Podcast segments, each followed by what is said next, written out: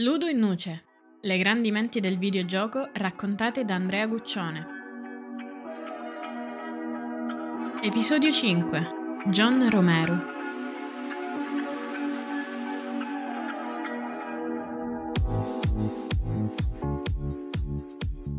Che i videogiochi prendono sempre più piede nella nostra società è un dato di fatto, una verità inconfutabile, no? Ma nonostante tutto, ancora oggi molti artisti, creativi e game designer conosciuti a livello mondiale si contano sulle dita di una mano. E John Romero, credimi, prende esattamente quelle dita che formano le corna. Non è per nulla semplice parlare di questo personaggio, credimi, ma mettiamola su questo piano. Diciamo che John Romero è un po' come il David Bowie dei videogiochi, quindi considerato da moltissimi appassionati una vera e propria rockstar, se non la prima vera rockstar di questo settore, ancora prima che Hideo Kojima ottenesse, diciamo, lo status di celebrità di cui parlavamo prima. John Romero, per farla breve, è un leggendario game designer e autore di grandi classici dell'industria come la serie di Doom, Wolfenstein, Quake e molti altri ancora.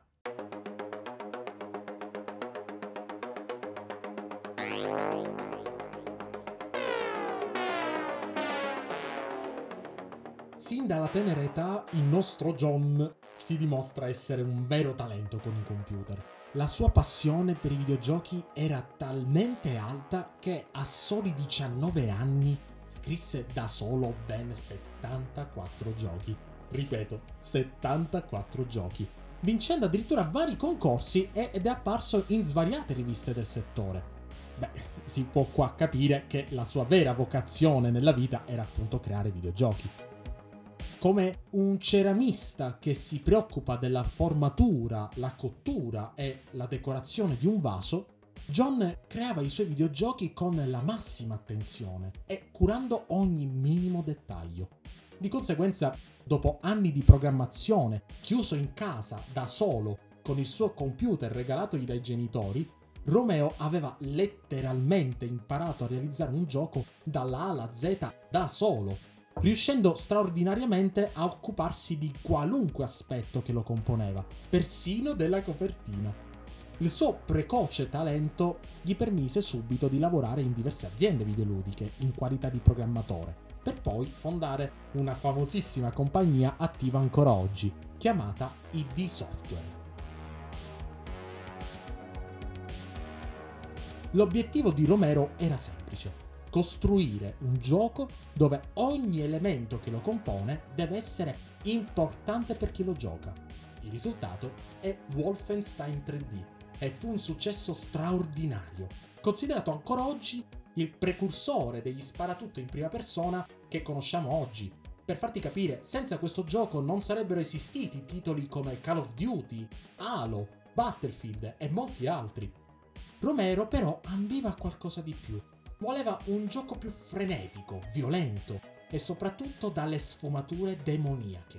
Da questo biscuglio nasce Doom e, nonostante la direzione artistica assai controversa per l'epoca, rese ancora più popolare nel genere videoludico sia il culto del modding, dove milioni di fan creavano i loro livelli, se non giochi interi completamente personalizzati e li distribuivano su internet, sia per le sue modalità multiplayer, anche esse personalizzabili e liberamente distribuibili online.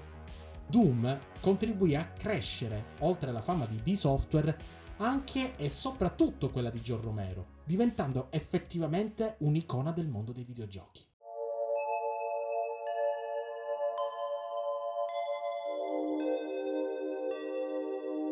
Sono sicurissimo che almeno una volta nella tua vita ti sarà capitato di incontrare una persona così appassionata che vede la sua esistenza come un frutto, un frutto che deve essere spremuto fino al midollo. Queste persone ci ispirano e a volte ci sfiniscono fino alla nausea, proprio perché il loro slancio e la loro motivazione sono così alti che è veramente difficile seguire i loro ritmi. Questa preziosa qualità, quella della passione, non è altro che il carburante che alimenta lo spirito umano difficilmente ci capiterà di trovare una figura così genuina e appassionata come John Romero, un esploratore attivo, o meglio, proattivo, molto curioso e soprattutto amante dell'innovazione. Attualmente vive in Irlanda insieme a sua moglie Brenda Romero, altrettanto famosa game designer, con cui ha fondato la Romero Games, una compagnia che produce giochi indipendenti, di cui John è assolutamente innamorato. E, giusto per citare la poetica del fanciullino di Pascoli, che non fanno altro che alimentare la sua fiamma che ha sempre covato dentro di sé sin da quando era ragazzino. Hai ascoltato Ludo in Nuce, un podcast a cura di Andrea Guccione.